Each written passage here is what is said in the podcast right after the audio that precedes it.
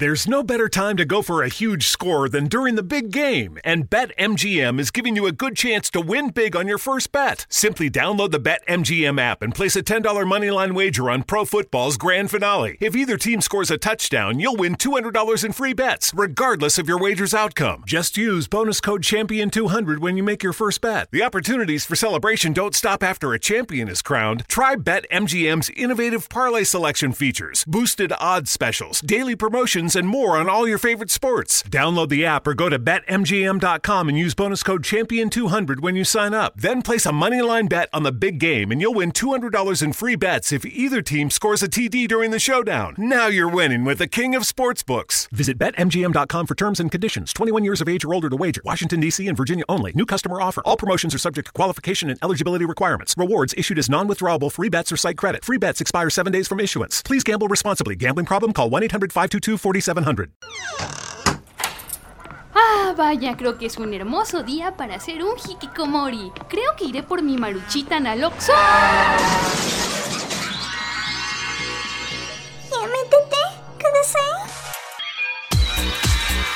Adéntrate a un nuevo mundo de anime, manga, G-Rock, cosplay, waifus, juzbandos, fanarts, futos, un podcast de frikis tercermundistas Para frikis con clase.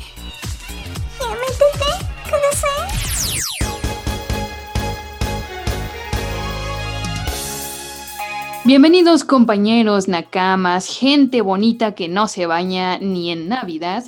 Estamos en su programa favorito, su nuevo programa favorito, ya métete Kudasai. Yo soy Alex Uchoja. Soy Lucia. Mariyoyos. A ver, no se interrumpan muchachas, por favor, ya las voy a presentar.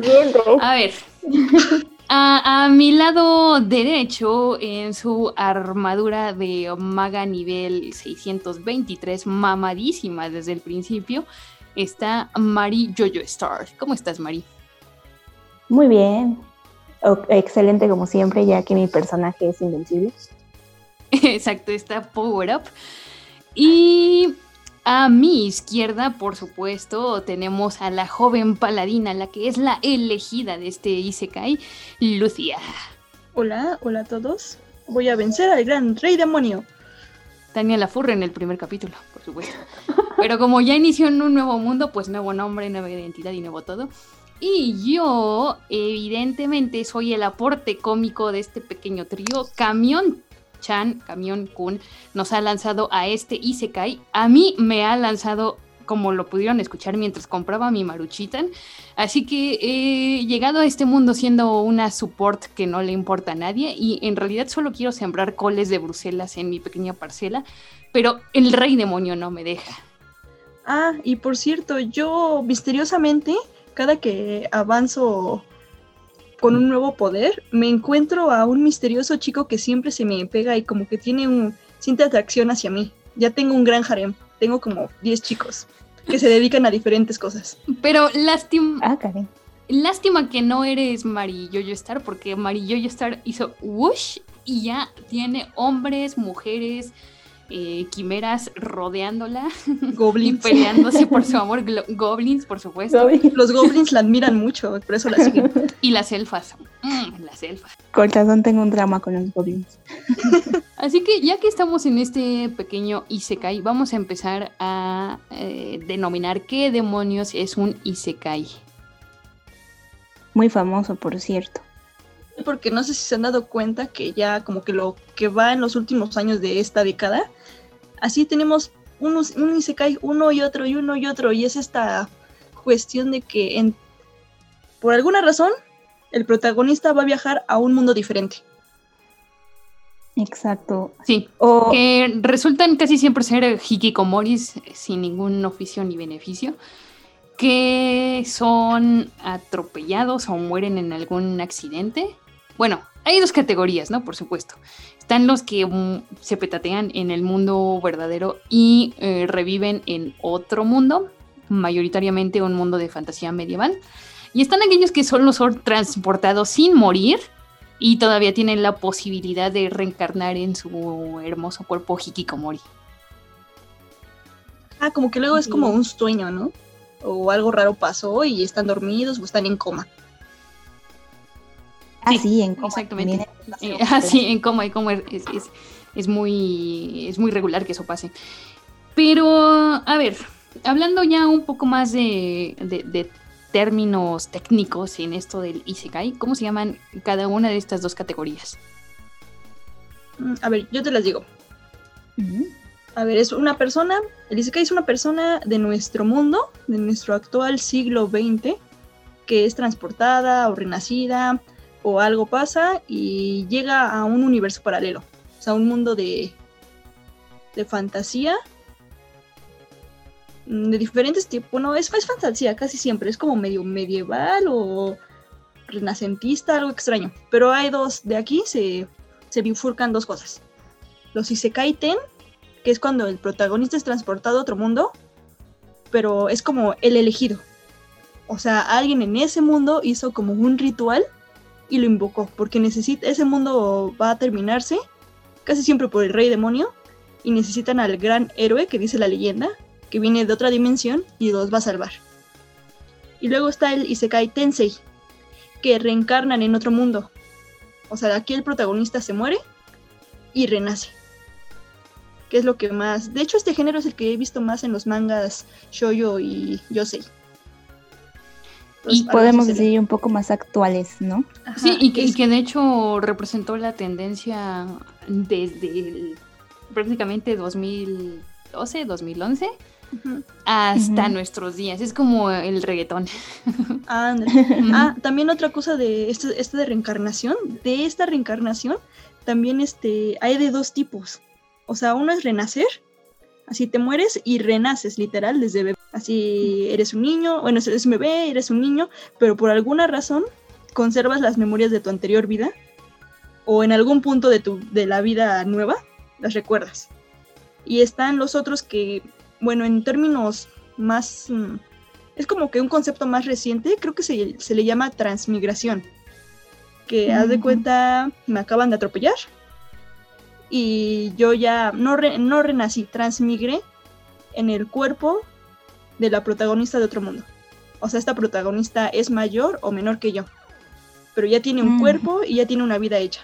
¿Qué le pasó a la, a la protagonista real antes de que yo llegara? No sé. No nunca tengo lo a sabremos. mejor- A lo mejor se Nunca lo sabremos. Ajá. Pero ya, que nunca una nueva- obtendré respuesta. Ajá. Pero, pero el punto es que tengas que viajar a un mundo distinto al tuyo, ya sea un universo paralelo, o una actividad alterna, o puede ser en el presente, en el pasado, pero O un videojuego, distinto, ¿no? una realidad. Ah, o un videojuego. Ah, un videojuego. claro, también. O a un mundo que no sabes si es un videojuego, pero tienes la tecnología y estos menús que te salen y ni- niveles que te indican niveles de vida y objetos. Pero nunca, nunca dicen que estás en un videojuego. Sí, eh, porque evidentemente esto es como la cúspide del escapismo japonés, de la vida aburrida del asalariado japonés, hacia un mundo donde él es atrac- atractivo, poderoso y su vida importa, ¿no? Eh, que en Japón es mucho como de que todo el mundo tiene que minimizar su presencia para no molestar a los que le rodean y el Isekai es el escapismo supremo en ese sentido porque todo gira en torno al protagonista y las acciones del protagonista. Es como entrar en, tu juego de rol favorito, entrar en tu MMO favorito.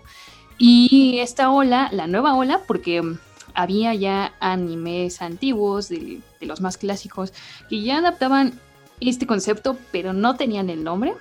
La nueva ola del Isekai, por así decirlo, llegó con el más popular de todos hasta la fecha, que es Kirito, espadas locas, waifus locas, Claro. el, el killer de killers, Kirito en su saga de Sao, que hasta nuestros días sigue sacando material tras material tras material, que en realidad, mm, a ver, yo he visto Sao temporada 1, Sao Incestos Locos temporada 2, Ah, cierto, hay un incesto. Y he saltado directamente a Alicization. y Que nada más he visto la primera parte de Alicization y ya con eso tengo. y ya con eso tengo. ¿Por qué?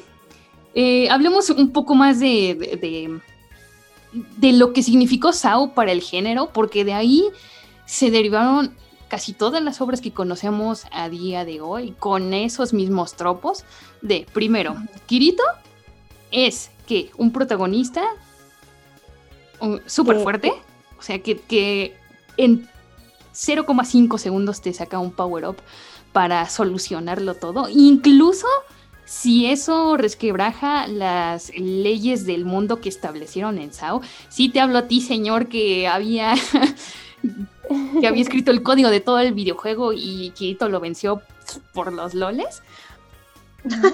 Exacto. sí, sí, sí. Entonces, ese es, ese es como el, el primer ingrediente en un Isekai que se aprecie de serlo. El que el protagonista sea muy, muy fuerte y que su curva de aprendizaje no sea tan pronunciada. O sea que, uy, sí, un día me costó aprender la espada, pero el siguiente, soy mejor que Bruce Lee. Pero es como perfecto, ¿no? Porque te lo dicen así, empecé nivel 1, pero soy tan perfecto que tan rápido ya soy nivel 100. Y soy, aparte de que soy bueno en todo, tiene como que la la sabiduría y madurez. y madurez que lo hace comportarse bien ante la situación, ante enemigos y ante las chicas. Sí, sí, sí, siempre tiene... y todo esto ya lo sabe, ¿eh? porque Kirito, al parecer en su modo real, era un hikikomori que no tenía contacto con nadie. O sea, ¿cómo aprendes a interactuar? No lo sé, pero él ya lo sabía. Porque no le hacía falta interactuar, porque los mortales éramos éramos simples cucarachas a su lado. Y, es que es eso, es tener casi casi un avatar para que el público se pueda ver reflejado en Kirito. Kirito por sí mismo no tiene una personalidad definida, o sea, él actúa a conveniencia de la trama. Cuando la trama le conviene que Kirito ah, sea muy frío y muy temerario, lo hace. Y si a Kirito, digo, si a la trama le conviene que Kirito sea muy dulce y muy romántico, ahí va Kirito y lo hace. O sea, Kirito actúa en función a la trama y no vemos en realidad un trauma en él. O sea, sí se puede enojar, se puede poner triste cinco segundos porque mataron a su crew, pero se repone, ¿sabes? Se repone así de la nada y, y no le quedan estragos psicológicos. Al parecer tampoco extraña a su familia. Es, es eso, es, es un personaje avatar para que los pubertos de 14, 15, 16 años puedan eh, ver reflejadas sus fantasías más salvajes de ser el, protagonista de tu propio mundo y ser el más badass y el que tenga de más hecho, es Akirito, bueno, lo veo como un anime como para niños. O sea, ahí tiene los clásicos clichés, pero la personalidad de que no es violento al 100, pero no está, pero no está triste todo el tiempo, tampoco es muy, se enoja, es como que ideal para los niños así de, ah, quiero ser como él, soy Kirito. Soy Kirito porque siempre es muy, es muy fuerte y muy potente y, y aunque le hagan daño él no llora porque es un macho de pelo en pecho.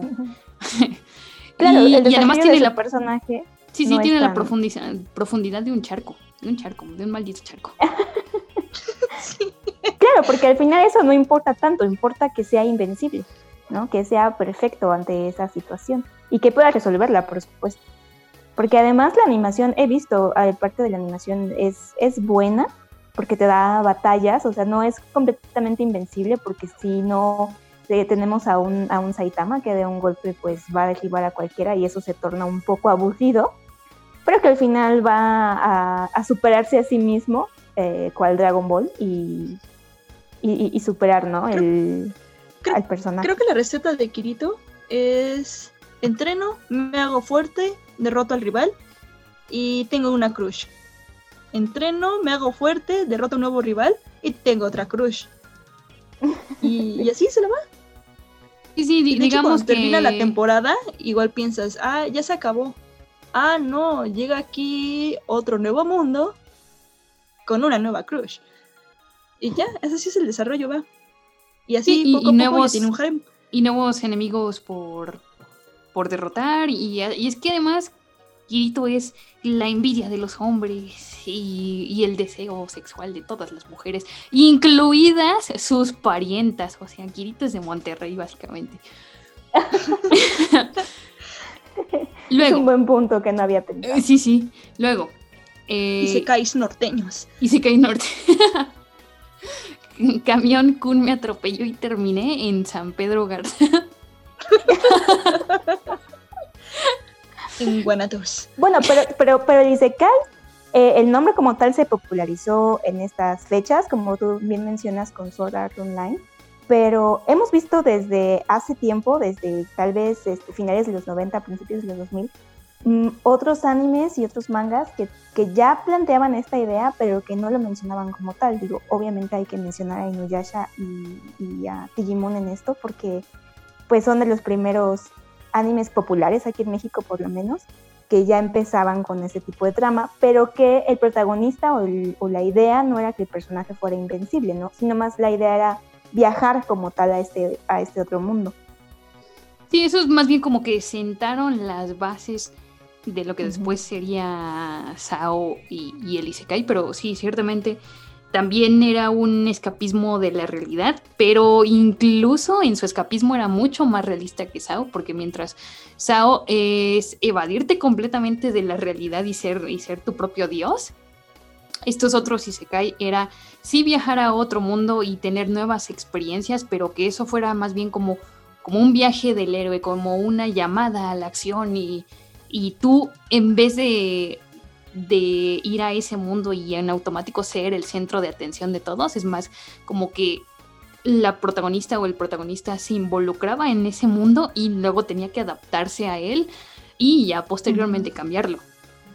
No, y aquí quiero, quiero hacer este como un, un, hincapié a, unos animes que son más viejitos que, por ejemplo, Escafón es viejito y casi nadie lo recuerda. En el país ah, llegó muy diluido. Igual Guerreras Mágicas es más viejito. Guerreras Mágicas es una obra basada en un manga de las famosas Clamp, de estas cuatro ah, Y Escaflón, Escaflón es una obra original.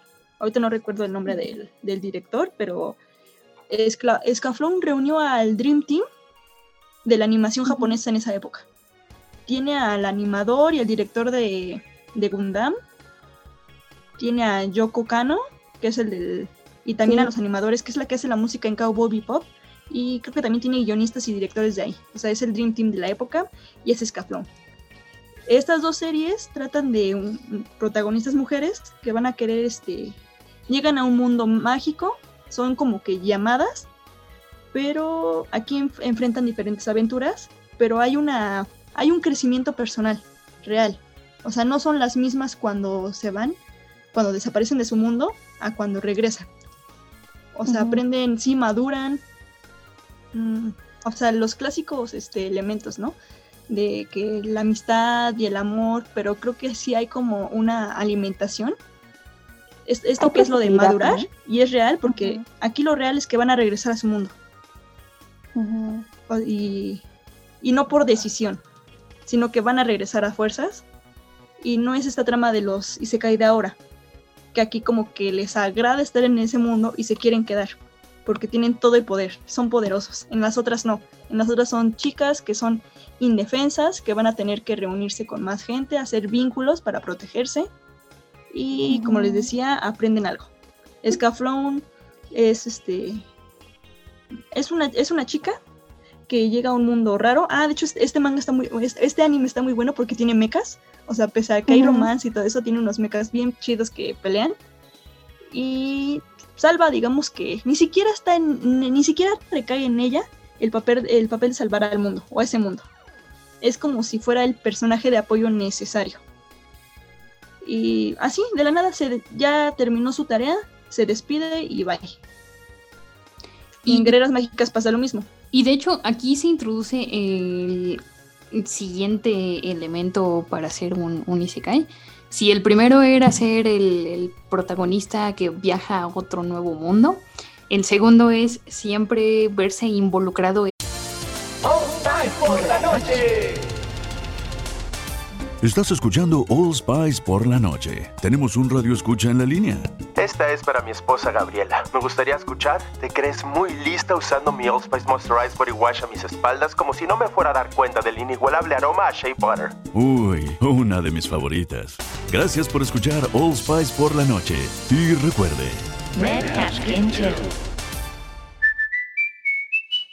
En una lucha de las fuerzas del bien contra el mal.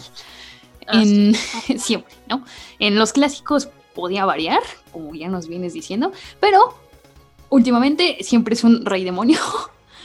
Sí. siempre es un rey demonio, porque la mayoría de los isekais contemporáneos se van mucho por el mundo de fantasía medieval, en donde hay razas eh, del medievo europeo, de lo más clásico, de los goblins, elfos, eh, demonios. Como si viéramos el señor de los, el mundo del Señor de los Anillos. Así como que si Japón no lo ha dicho, pero a lo mejor le encanta el mundo de Tolkien.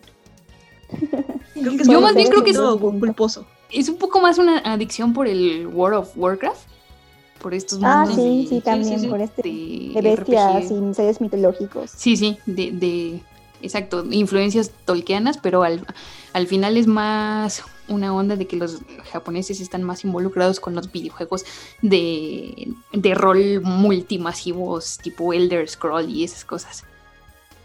Sí, sí, sí. Juegan, pasan mucho tiempo jugando ese tipo de, de videojuegos. También tiene mucha influencia de eso. Porque Y- ya saben lo que dicen niños, si juegas un bien, un bien un videojuego, seguro un asiático lo juega mejor que tú. Exactamente. Y aquí a- 100%. ahorita estoy pensando, claro, y, y en uno, en un Isekai que, bueno, si es considerado Isekai o quiero ponerlo en, en tela de juicio, eh, Gantz. Gantz que, que pues el protagonista muere y, y va este eh, copia o mundo paralelo, porque realmente no estoy muy segura y no sé si leyeron el manga porque hay como ciertas Creo que sí entra en Isekai. vacíos. Eh, pero también fue muy famoso y es de los pocos que he visto que es, que es Seinen y que como tal no le quita al protagonista esto de, de ser el, el héroe y de, de que todo lo puede, porque realmente está ante un, un mundo muy cruel o una realidad muy cruel. Sí, o sea, ya establecido lo que conocemos como un Isekai a día de hoy, o sea, Isekai de lo más puro que hay ahorita. Los elementos son un, un protagonista que va al mundo casi casi siempre de fantasía medieval. A Sí, salvarlo, a ser un héroe, a crecer en ese mundo, a ser un poco el centro de atención de ese mundo, con todo lo que esto implica, o sea, las subidas de poder, también el harem, los power-ups y eso. Luego, siempre hay unas fuerzas del bien contra el mal. En el Isekai más puro, casi siempre es como que no hay matices, no hay grises. Siempre son los muy buenos contra los muy malos, en este caso, un rey demonio, ¿no? Casi siempre.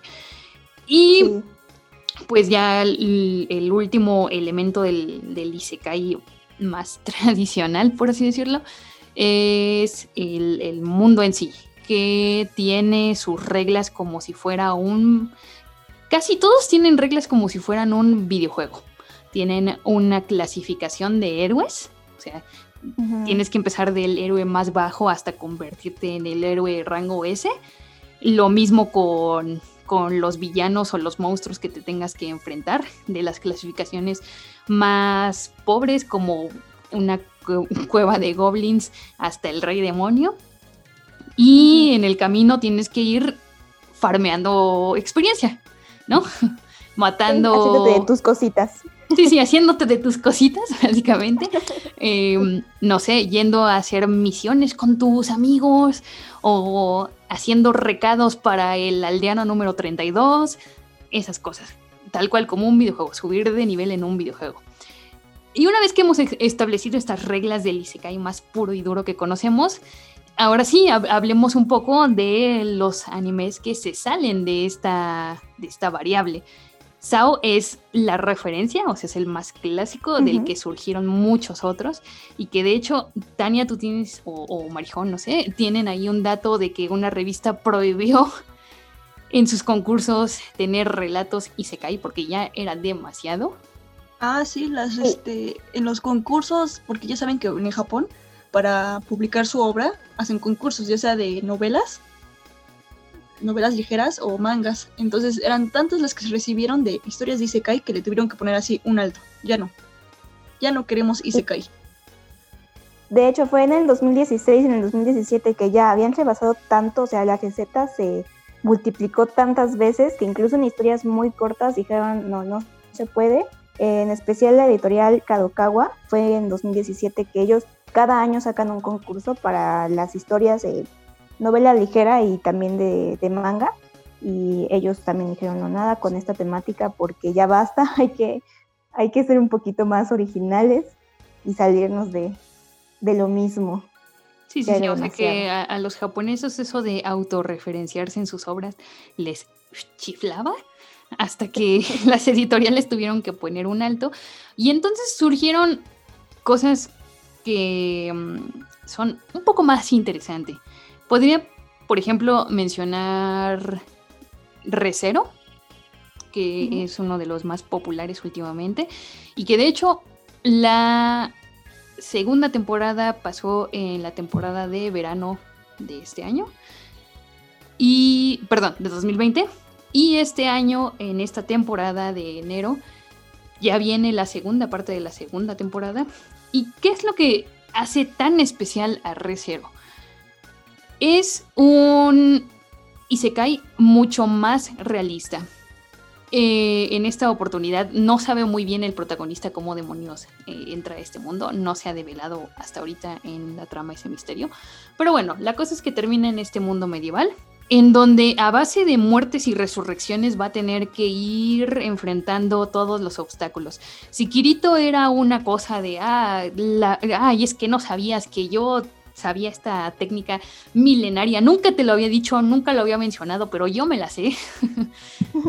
Llega a este mundo como todos llegaríamos, en pañales. O sea, no sabe levantar una espada, evidentemente, no sabe pelear, no tiene ninguna habilidad útil en este mundo de fantasía medieval, no tiene magia, ni siquiera es tan buena esta serie que ni siquiera sabe eh, leer el idioma de ese mundo, ese alfabeto no lo sabe, o sea, que es un completo iletrado.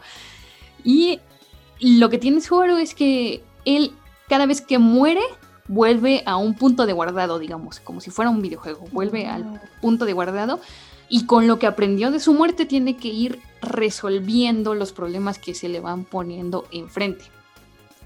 Esto ya de por sí es bueno porque es una premisa bastante original, pero lo mejora todavía porque el personaje de Subaru sí sufre y sí tiene consecuencias cada muerte que tiene. No solo porque cada muerte que tiene infringe dolor en él, las escenas de sus muertes son muy gores, son muy realistas además, sino porque tiene un efecto en su psique.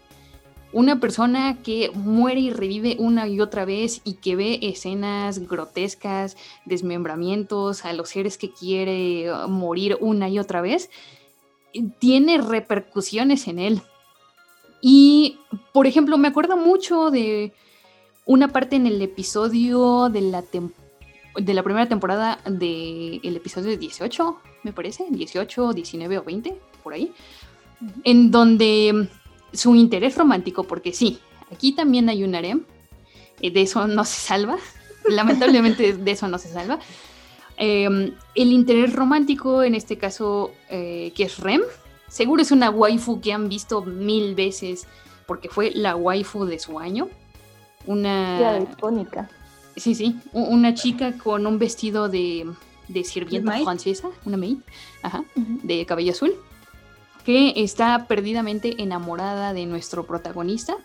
En, eso incluso puede ser eh, bastante condescendiente la serie, porque ya, ya de por sí a Subaru, que es un personaje tan roto, le pone a una chica que lo ama incondicionalmente, ¿no? Es un, es un poco el deseo del hikikomori que una mujer súper atractiva en vestidito de Mei te diga que te amará, no importa el pedazo de basura que seas.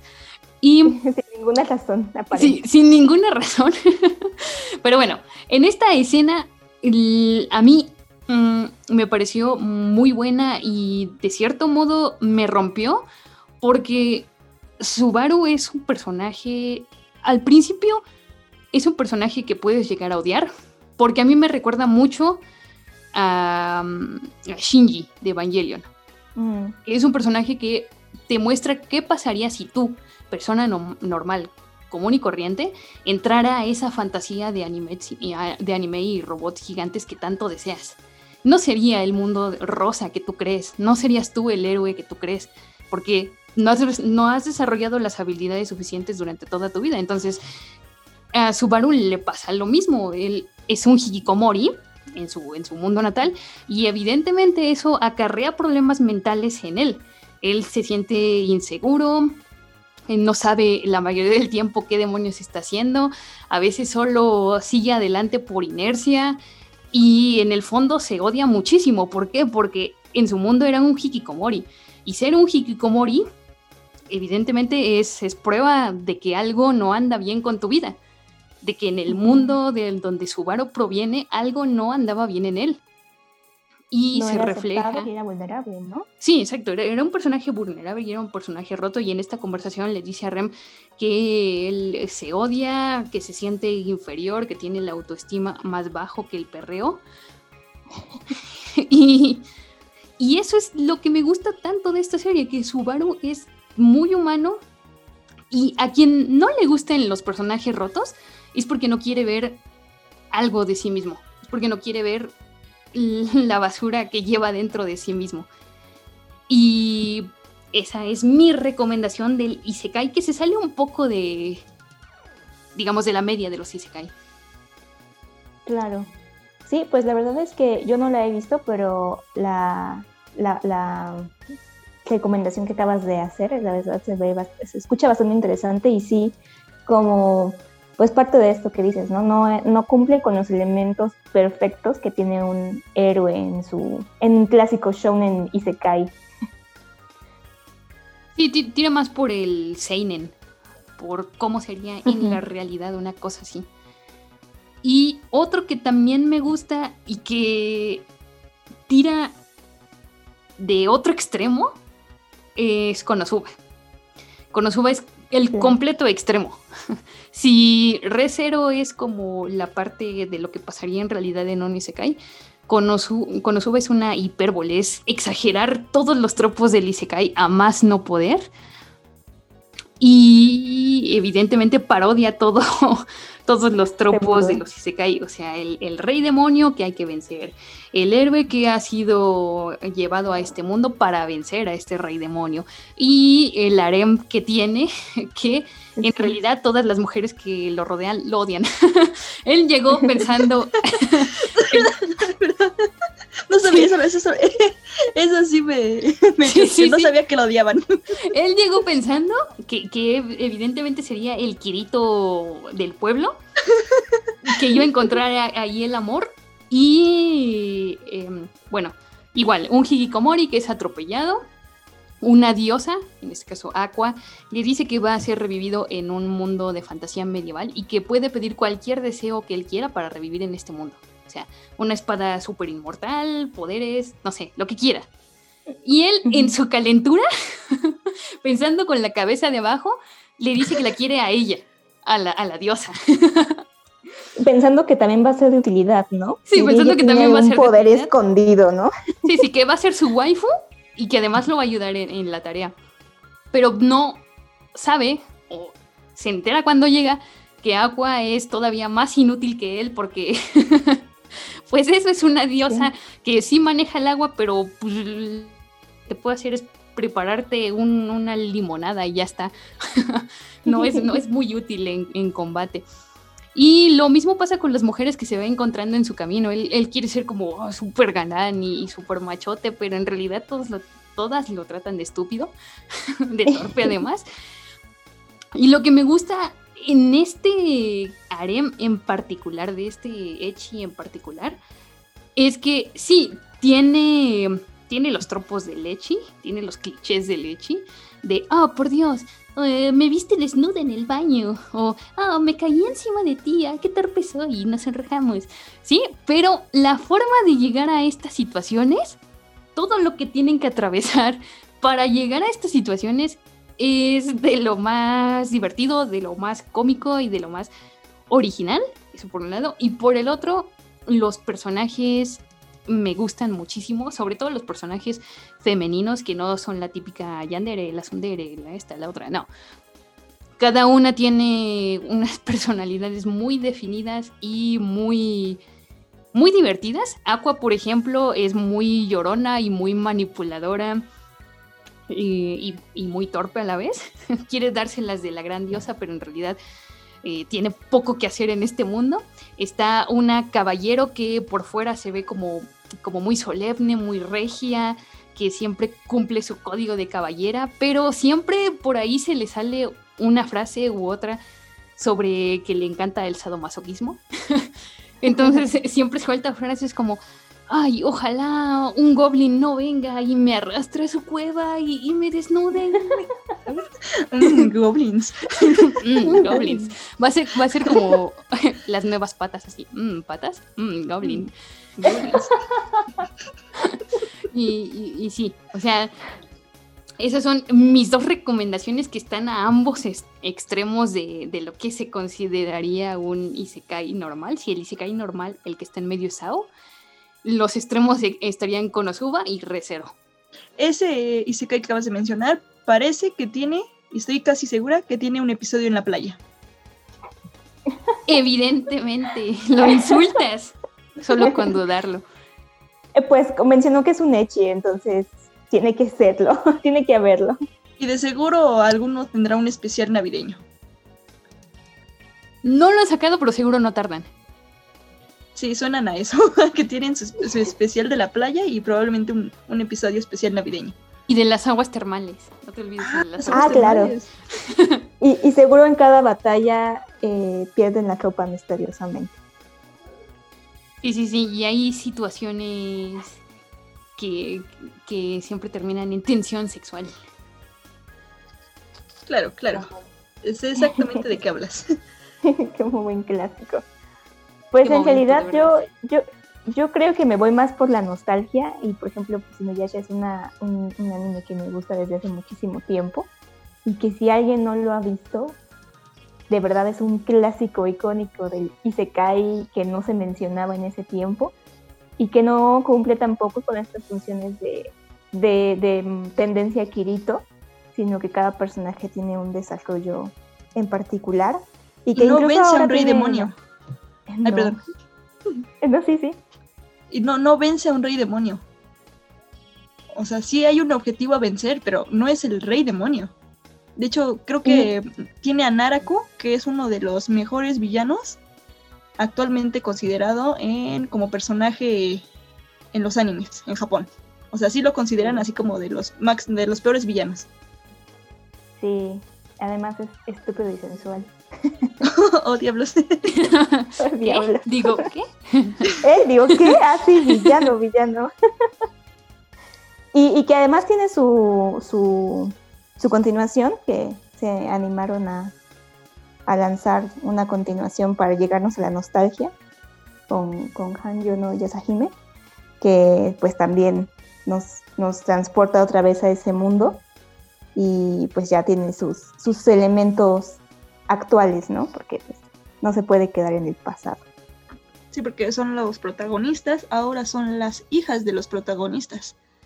¿Y de qué protagonista? The I didn't realize you liked me that way deal. Because it's one thing to receive McDonald's, but an entirely other thing to know that they woke up early to face the world and bring you McDonald's breakfast still hot in the bag. Appreciate you. There's a deal for every morning. Now grab two loaded sausage burritos for only three bucks. Prices and participation may vary. Single item at regular price cannot be combined with any other offer or combo meal. por la noche. Estás escuchando All Spice por la noche. Tenemos un radio escucha en la línea. Esta es para mi esposa Gabriela. Me gustaría escuchar. ¿Te crees muy lista usando mi Old Spice Moisturized Body Wash a mis espaldas como si no me fuera a dar cuenta del inigualable aroma a Shea Butter? Uy, una de mis favoritas. Gracias por escuchar All Spice por la noche. Y recuerde,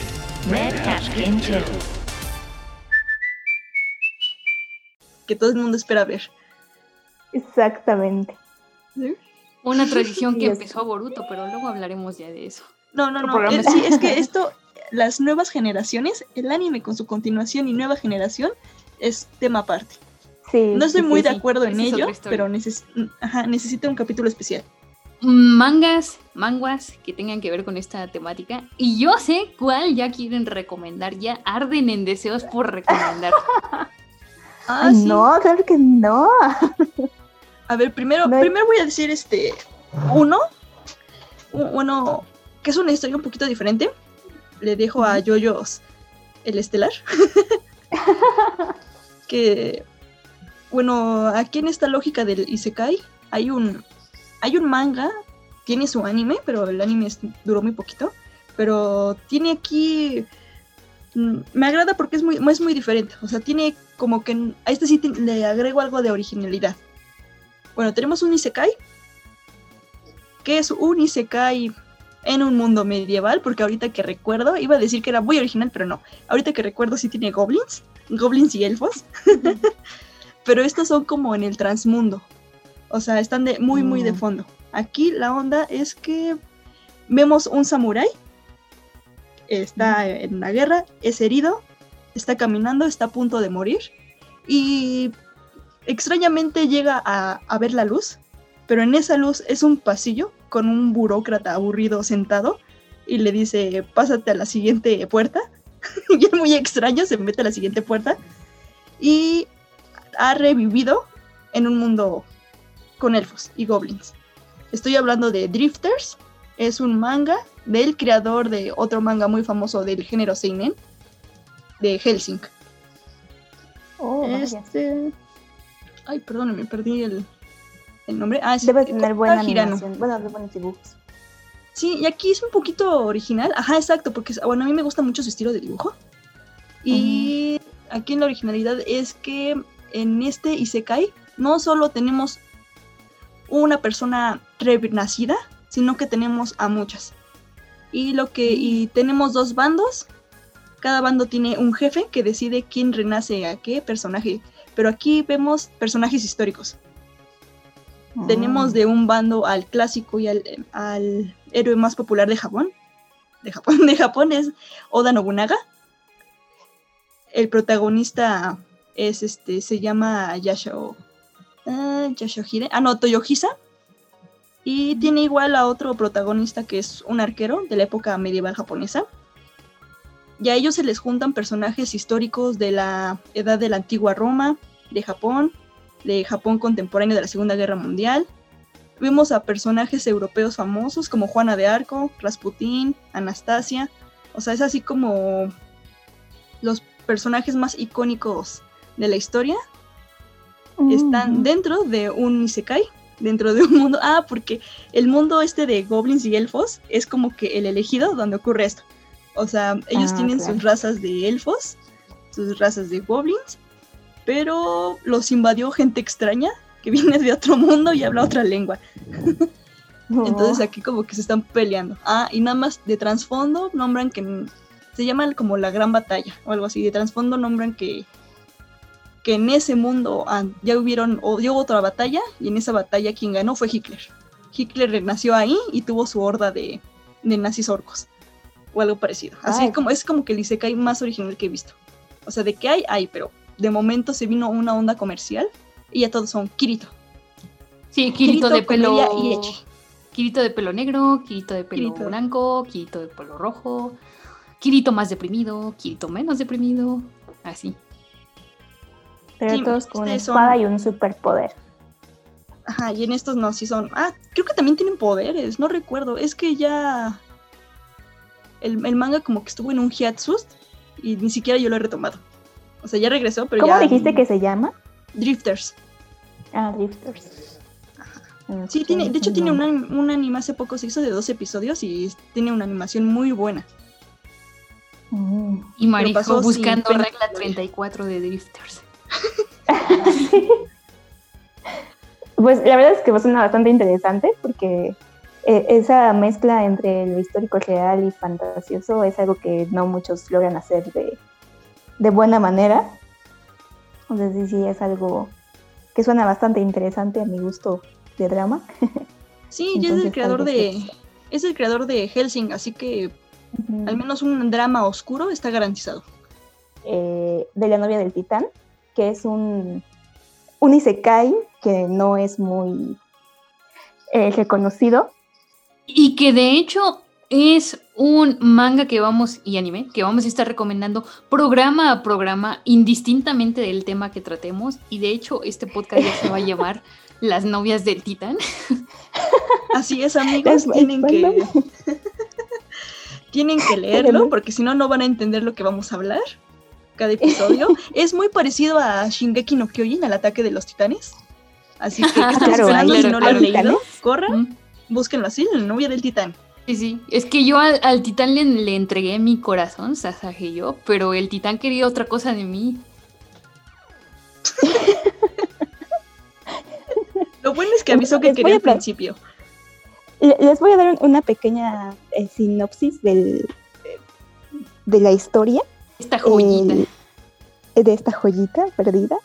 Es un, un estudiante que se llama Koichi, que de hecho es un buen estudiante, juega baloncesto, es una persona, digamos, promedio, pero que perdió a su familia. Eh, no, no tiene familia. creo que su. No me acuerdo qué le pasó a su mamá, a su papá, pero su mamá falleció en un accidente. Entonces, eh, pues él está prácticamente solo.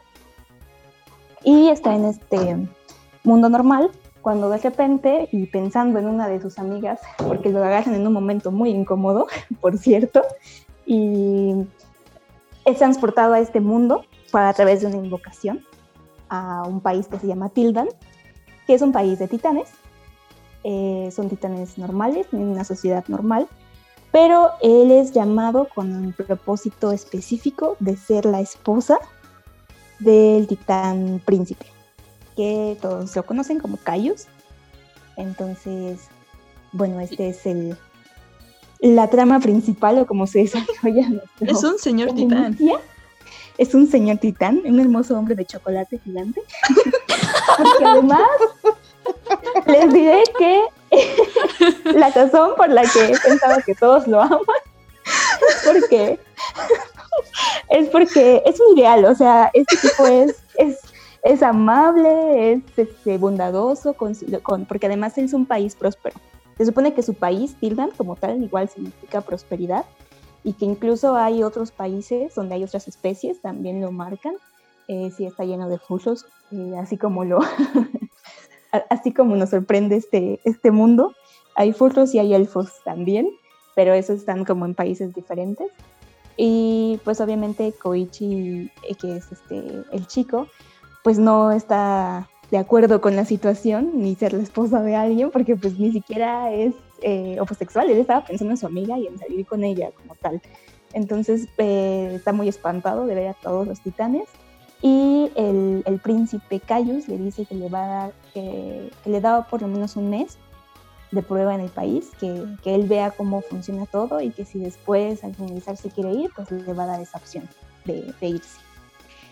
Y bueno, vamos a ver en el desarrollo. Eh, evidentemente a las Fuyoshis es algo que les encanta porque el yaoi tiene en su, en su haber eh, temas muy explícitos en, el aspecto sexual. Entonces ah, pueden verlo muchas veces sin censura. Entonces sí está algo traumático el asunto.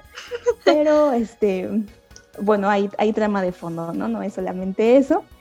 Pero pues llama la atención, sin duda, por muchas razones. Spoiler, el protagonista es el Uke. No me lo hubiera imaginado tan de verdad. Guau, revelación, ¿eh? Tamaño spoiler. Y hay, hay tantos memes sobre eso y tantas este, referencias que podemos hacerle al pobre de Koichi. Ay, no. Es que, amigos, a ver, para la, la gente de nuestra edad, para los millennials que están cerca del tercer piso, esto es un poco como lo que en nuestras épocas fue Boku no Pico. Ah, sí. Este, este anime trampa en el que si alguien nuevo en el mundillo del anime te preguntaba con qué pieza podía comenzar, tú, independientemente de quién fuera, tu mamá, tu maestro, alguna autoridad, Era tu Tenía- obligación era como tu friki. obligación decir Boku no Pico. Tu obligación, tu deber. Así es. Yo y llegué a este. ¿Ah? ¿Qué? Perdón, tú, tú. Digo que todo Taku Friki eh, en algún momento cayó en esa trampa, ¿eh? Sí, así que es nuestro, nuestro legado es continuar esta tradición y hacer que ustedes, amigos, recomienden la novia de Titán. Debo decir que yo llegué a esta historia porque yo buscaba animes de esos cortitos que son como medios hentais, Ujú. medios animes, y dije, oh, un estreno nuevo, voy a verlo. Y te dicen, es un isekai, el protagonista trasladado a un mundo donde va a ser la novia del titán. Pero te dicen, el protagonista es hombre.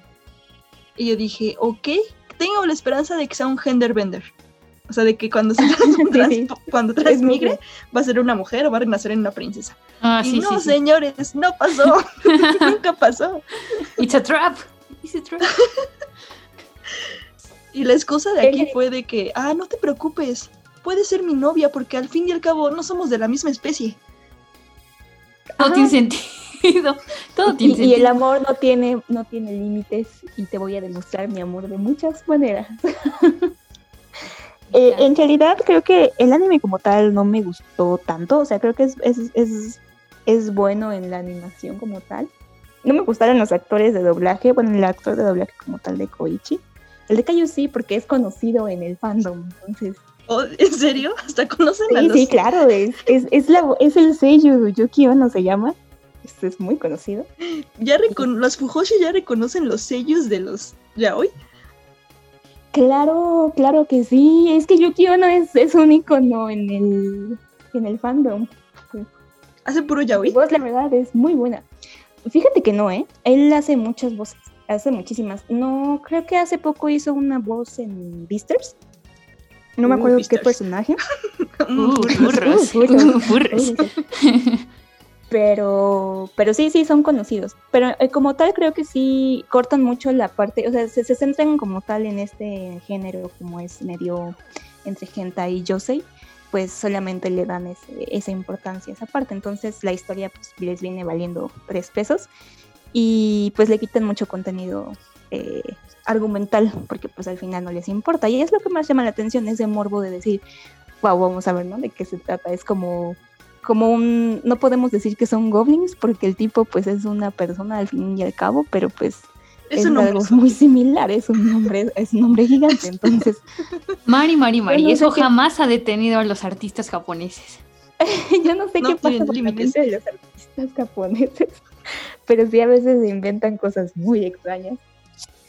Pero es aceptado, o sea, lo, lo- lo más extraño es que cuando salió la animación, eh, el manga se disparó, o sea, se popularizó completamente. Pasaron de las que le- lo sabían o conocían, porque yo lo conocí, pero fue como uno más a mi lista que, ah, bueno, sí, a lo mejor seguí parte de la historia de repente y lo dejé.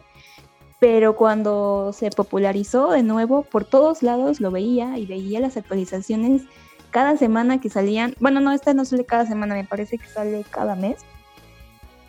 Pero ¿Sigue en todo el tiempo hablan sobre él. Sí, sí, sigue en emisión. De hecho, creo que están en la segunda temporada.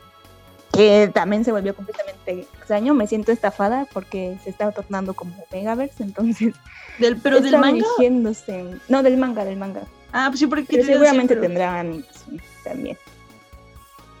seguramente. Porque Pues fue está. demasiado aceptado también. La recomendación, la novia del titán, por favor, véanla en familia, reúnanse antes de la cena navideña.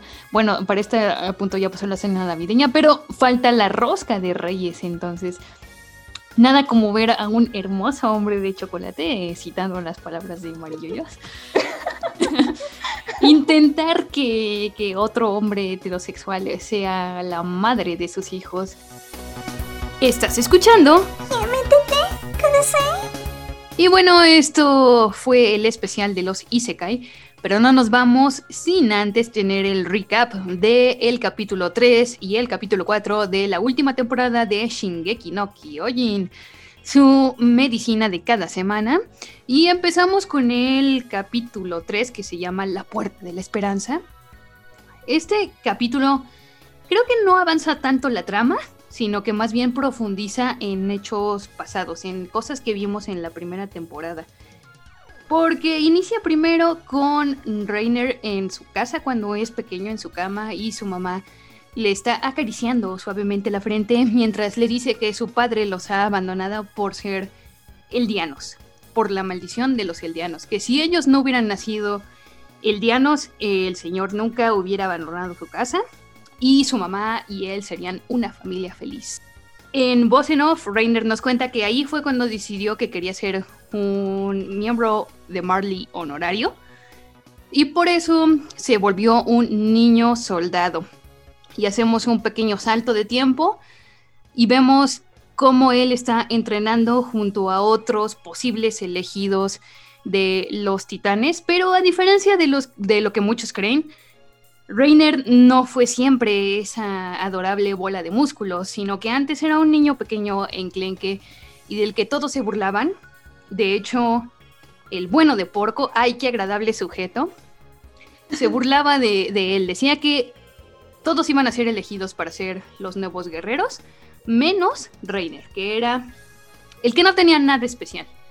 Todos tenían como una cualidad, combate cuerpo a cuerpo, inteligencia, estrategia, pero Reiner su única cualidad es que era muy leal a Marl. Otro salto de tiempo y aquí es cuando vemos que Reiner ya es seleccionado como titán acorazado y es enviado con Bertolto, Annie y Marcel a la isla Paradis. Eh, Reiner ve al padre entre la multitud, se acerca a él, le dice que ya que por fin son de Marley, pueden estar juntos. Pero se encuentra, se encuentra con el rechazo del padre que le dice que de ningún modo quiere ser familiar de Reiner ni de la señora esa loca, que no se le ocurra decirle a nadie que son su familia, porque las consecuencias irían para el señor, ¿no? Que infringió la ley al meterse con una eldiana. Entonces, esa mentira que su madre había construido para él, en donde se habían cimentado todos sus sueños para ser un, un agente de Marley, se quebraron en tres segundos, pero el señor ya estaba embarcado en, la misión, ya no podía retractarse. Así que llegan a la isla, en una parte se ve que están todos congregados en una fogata planeando su siguiente paso. Se ve que tienen dudas, porque vamos, son niños de 12, 13, 14 años y evidentemente planear un genocidio pues no es como ir por, chetos a la tienda.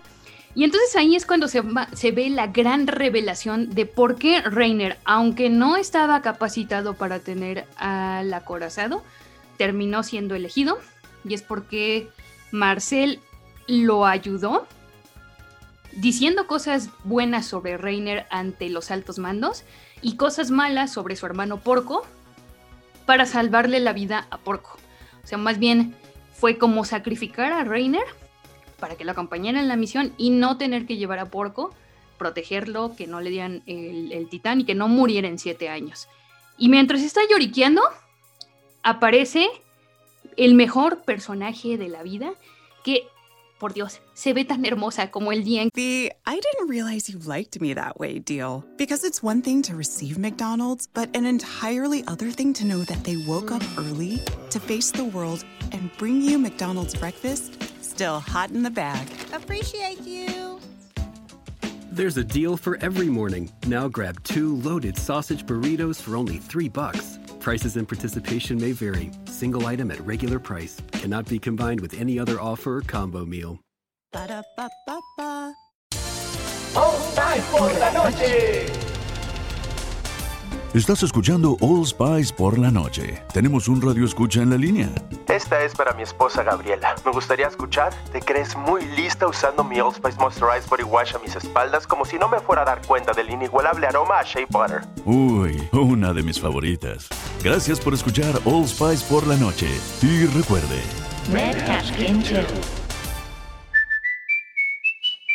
Que se fue Ymir. Ymir aparece en escena, se traga a Marcel, como lo hemos visto ya en anteriores temporadas. Annie se enoja con él, le dice que es, que es un cobarde, que es un egoísta, que todos son unos egoístas, incluida ella, que solo quieren sobrevivir, y le da una santa chinguiza. Sin embargo, aquí vemos por qué Annie, o al menos intuimos, creo yo que es diferente en el manga, pero bueno, al menos en el anime se muestra que eh, Reiner noquea a Annie y que por eso Annie, al quedar inconsciente, no pudo participar en el ataque de la muralla. Pero aquí también vemos otra cosa, que es el punto de inflexión de Reiner para crear estas dos personalidades. Por, un, por una parte está Reiner, pero por otra parte está Marcel. Digamos que Reiner absorbió a Marcel, dijo, necesitas a un líder como Marcel, porque Annie reclamaba eso, ¿no? Que Marcel estaba muerto, que qué demonios vamos a hacer, que el mejor de nosotros se fue. Entonces Reiner le dice, ¿quieres a Marcel? Yo voy a ser Marcel. Y entonces al parecer, para lidiar con el estrés de la guerra y de lo que está a punto de hacer, Reiner absorbe la, personalidad de Marcel y por eso tiene estas dos personalidades. Y entonces ya vemos el ataque a las murallas. Luego del ataque, eh, estos tres se, refugian, se mezclan entre los refugiados y cambiamos a la escena en ese mismo plano de Reiner entregando su corazón. Un poco de flashback de lo que vimos en las anteriores temporadas, de cómo mientras Reiner convivía, Reiner y Beltorto convivían con los demás de la tropa, Annie buscaba información acerca del titán primordial en los bajos fondos. De hecho, por ahí se encuentra con Kenny. volvemos a ver a Kenny. Volvemos a ver a, Kenny. Que en una escena ella dice que Kenny es su padre. Algunos lo tomaron muy literal, pero no, no es su padre. Simplemente lo dijo porque Kenny la descubrió siguiéndolo. No puedo creer que haya gente tan confundida que sí, de algún momento dijo, por Dios, es que no se parecen en nada. Pero bueno, sí, Annie no es una Ackerman, solo lo dijo para salvarse del lío. Y es ahí cuando se rompe un poco el equipo y descubrimos que Annie en realidad no quiere mezclarse con estas personas porque siente culpa, porque va a matarlas. Entonces le dice a los otros dos que como, sobre todo a Reiner, que, le da asco, que cómo puede ser tan doble cara, cómo puede involucrarse tanto con estos reclutas, si sabe perfectamente que todos los, tienen que morir, todos van a morir por manos de ellos. Entonces vemos que, que Annie en realidad no es que sea fría, sino más bien es que es muy sensible y entonces ha hecho una especie de coraza para protegerse de no sentir más culpa y más remordimiento de la que ya siente por matar a estas personas. Vemos que la escena se intercala con eh, Reiner metiéndose, el Reiner del presente, metiéndose el cañón del arma en la boca, que está intentando lidiar con sus demonios, pero al final no está pudiendo con sus traumas de la guerra, está a puntito de suicidarse. Y entonces, por casualidades de la vida, por los loles, Falquito bebé pega en la pared, interrumpe su ritual de suicidio de suicidación, de morición, de automorición. Y entonces Reiner vuelve a la realidad y dice, no, no puedo morir porque todavía me queda algo que hacer, no puedo fallarle a estas nuevas generaciones, estos nuevos niños.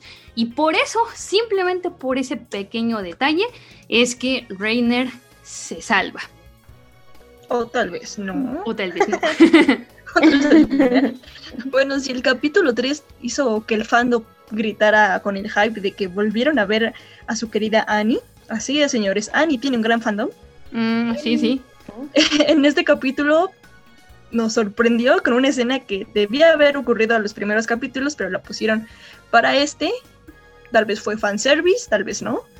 Pero por fin tuvimos a Piek, o Pic. Pic. Pic, ¿cómo lo pronuncian Pic? Pic. A Pic caminando en cuatro como su titán de carga. mientras Porco la está viendo.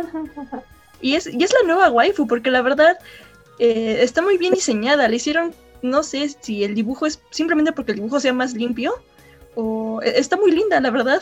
mí me gustó. Vi es muy Vi linda. la tendencia. Y es la nueva waifu oficial de, de Shingeki no Kyojin de esta temporada. Y bueno, en, esta, en este capítulo vemos que hay una... Falco se encuentra con un hombre extraño, un veterano de guerra. Bueno, no, no es veterano, de, de esos que están, que quedan loquitos después de la guerra. Sí, sí. Y así casual va a Sí, ayudar claro, un veterano de guerra. es Sí, es un veterano de guerra. Falco es un niño bien y va a ayudar a la gente que, que lo necesita y empieza a entablar esta amistad con Con un hombre que le dice que se llama Kruger. Kruger. Kruger. Ajá, es Kruger. como el Kruger, ¿no? Ajá. Que para entonces ya, ya sabemos que es el bueno de Eren. Porque Sí, se nos ya. ha revelado en un primer plano. Sí, sí, sí, lo siento, esto, esto ya no, esto ya no era spoiler, ese Sí, ya no era se acabó. Y le dice, oye, sé bueno conmigo y entrega esta carta a mis amigos, por favor. Y Falco dice, claro, ¿Qué ¿por qué podría no? salir mal, ¿Qué señor extraño? ¿Qué podría decir esta carta que quiere comunicarse con sus amigos y familiares de un hombre extraño? Evidentemente no la voy a leer porque soy un soy un niño bien portado y Ah, sí, hasta eso y tiene suerte porque todo lo que donde está Eren, todo lo leen, entonces si sale por fuera, sale seguro. Y mientras tanto, Eren sigue en el, este como, no es un manicomio, pero bueno, ahí está, digamos, pongamos un el nombre hospital. manicomio, Ajá, es un hospital. Ujú. con gente con secuelas mentales. y se le acerca un extraño señor que es, parece un doctor, entonces le empieza a comentar cosas sobre su familia y de lo arrepentido que está. Y extrañamente le da un momento de crisis y llegan los, los médicos por él y resulta que no era un doctor, era un paciente, un paciente sí. de apellido Jäger. Jagger. Jagger. Vemos que. Eren no se no siente nada al escuchar el apellido No, él, él sigue estático, Ajá, no muy siente tranquilo. nada. Con lo que Sí. intuimos que ya sabía que su abuelo estaba internado ahí. Así es, es el abuelo y en, en lo que él- en su crisis cuenta es que él, él se siente culpable de que ese día sus hijos salieron a salieron de la muralla. Bueno, ahí no es una muralla, es nada más es como el, el muro que separa a los de Marley con los eldianos. Y pues ahí regresamos al flashback, ¿no? De que hizo que, que el padre de Eren se comportara de esa manera y formara, se for- fuera parte de la resistencia cuando los perros de unos soldados de Marley atacaron a su hermana, nada más porque sí, por diversión, porque son de eldianos, y eso es lo que se merece. y el padre nunca nunca hizo nada por defender a su hija Y- ay, ni a su cruel. familia. Sí, eso, eso- eso Justo esa parte es la que vi hace un poco. Sí, está, está cruel, cruel. sí. Bueno, ahí, Y aquí parecer, un- ahí Un detalle importante que al parecer alguien le dio un guante y una pelota de béisbol a Eren.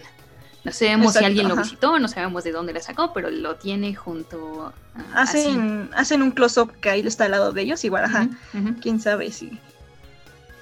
Y pues ya, en ese, en, esa, en ese momento estuvieron juntos abuelo y nieto y no se enteraron, al menos el abuelo no, el bueno, no no. estamos seguros. Y mientras tanto, en otra parte, aparecen más este, conspiraciones mm, marleyenses, Intriga política. Intriga política, porque al parecer lo- la fuerza militar eldiana está, tiene a alguien de Marley que respeta, que es uno de sus líderes, y encontramos que es la familia Ujú. que ellos tienen un titán, y aquí voy a nombrar su importancia. Porque al parecer, hace 100 años, cuando fue la guerra de, de Marley contra los eldianos, vemos que aquí el, el rey Fritz tiene a su lado varios titanes. Pero de ellos hubo uno que se rebeló y se juntó jun- a los de Marley, los apoyó y fue lo que ocasionó que creo que no perdieron en sí, pero se retiró el, el Lo Rey expulsaron. Fritz con sus ajá, lo expulsaron y de ahí hubo gente de Marley que lo siguió y hubo otros que se quedaron y yo creo que a los que se quedaron sí les fue peor porque aquí tenemos toda esa, segregación pero aquí la importancia es que alguien de la familia Tiburce tiene un titán el titán martillo de guerra. Warhammer Y de hecho, el líder de la familia es Willy.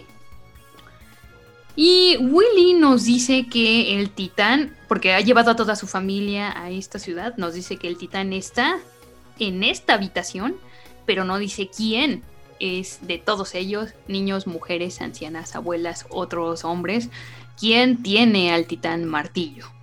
Aunque, a ver, intuimos quién, ¿no? Creo que es fácil intuir quién tiene al, al titán martillo. Y también en esta discusión con el comandante, con el general de las fuerzas eh, eldianas en Marley, nos dice, bueno, le pregunta directamente a Willy que si hay alguien más arriba de las altas esferas de Marley, como manejando los hilos en la oscuridad, él quiere saberlo, aunque sea muy tarde, él quiere saberlo.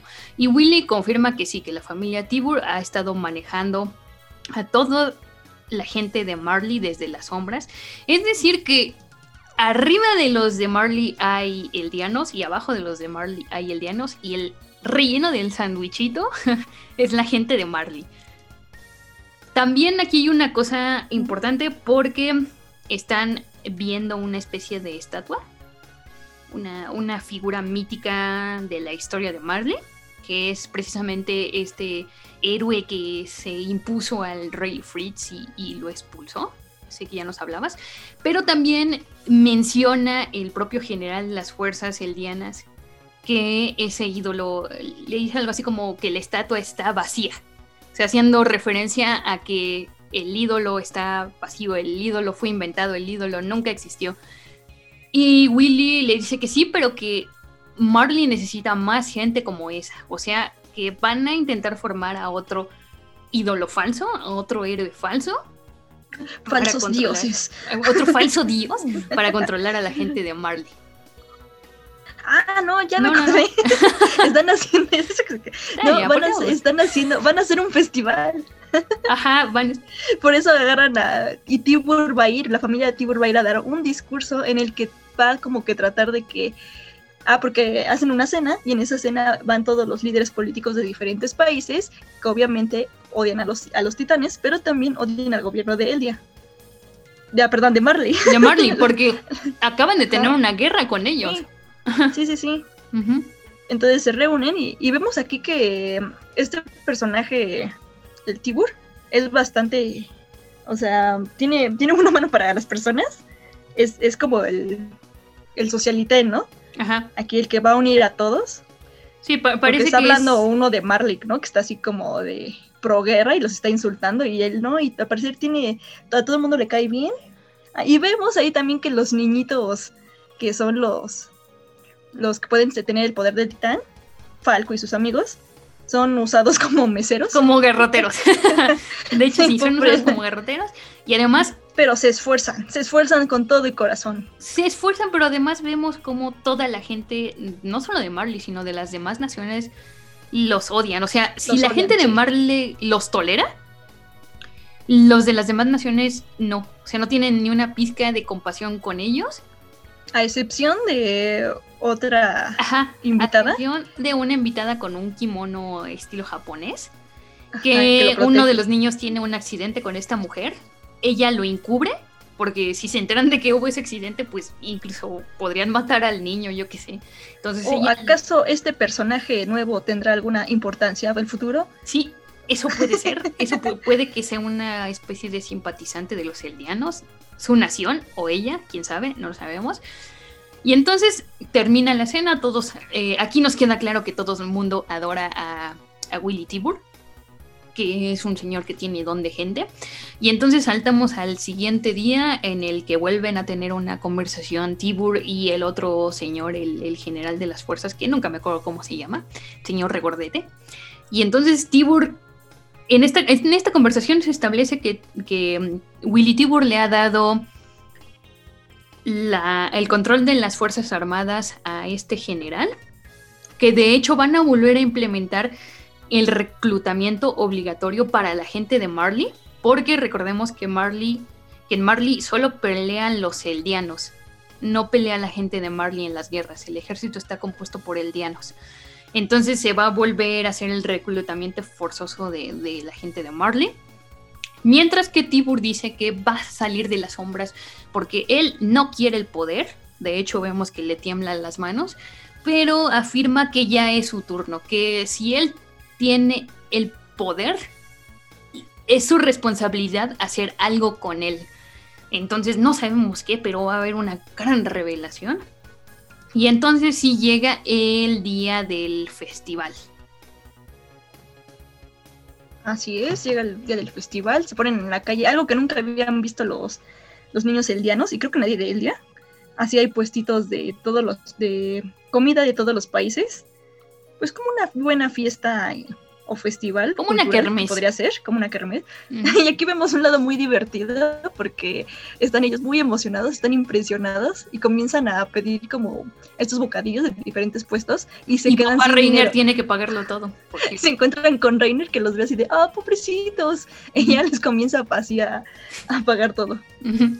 Y terminan todos al final gorditos, pero aún con la esperanza de que han vivido algo nuevo y cosas buenas se acercan. Y entonces Gaby dice la frase lapidaria de... Oh, Reiner, ha sido tan bueno este día, siento que se avecina un cambio. Sí, sí, tiene mucha razón, se avecina un cambio. Porque llega la noche del discurso, ya todos están preparados, pero antes eh, llega Falquito bebé, le dice a Reiner, ven, ven, tengo una sorpresa para ti, ven a este sótano oscuro apartado de la mano de Dios. Y al parecer Reiner no nota nada sospechoso en ello. Pero sé que también, sé que también le dice, ah, sí, ve rápido. sí, no hay así. sí, Ajá, sí. Ve rápido. Ve que quiere pobre Falco, que entonces- necesita atención siempre y cuidados especiales. Mm, Falco lo lleva hacia un sótano oscuro y peligroso. Y es ahí cuando se da el reencuentro entre Reiner y Eren. Venga, lo voy a... lo- un amigo suyo de hace cuatro años quiere verlo. Mm, sí, sí, sí. Es el meme de, pero Falco, hace cuatro años estuve en Paradise. Oh, no. Arner.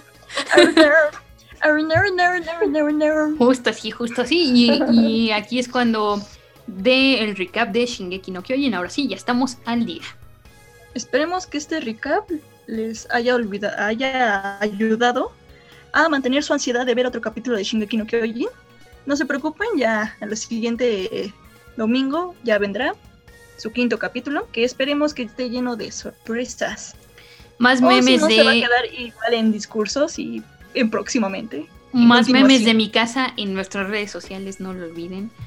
Nunca pasarán de moda. Nunca pasarán de moda, gracias a Dios. Gracias a Siempre Dios. hay mi más. casa- mi casa es tu casa y este podcast es de ustedes también. Pues bueno, amigos, por favor, acompáñennos en la próxima emisión de este podcast. Recuerden también seguirnos a través de las redes sociales. Estamos en Instagram, en Facebook y en Twitter como ya métete Kudasai, por favor. Por favor, denos like, compártanos. Necesito su validación. No vivo sin ella. Y nos escuchamos la próxima vez que Kamisama provea. Así que hasta luego. Hasta la próxima.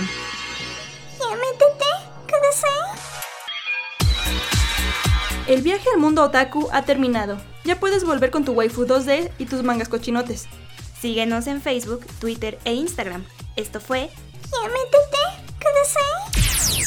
Un podcast de frikis tercermundistas para frikis con clase.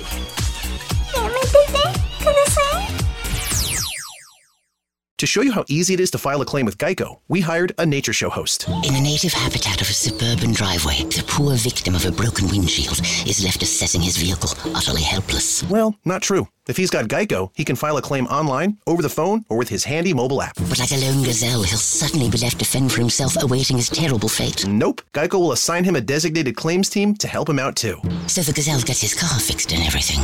Wow, nature is so cool. Geico. Great service without all the drama.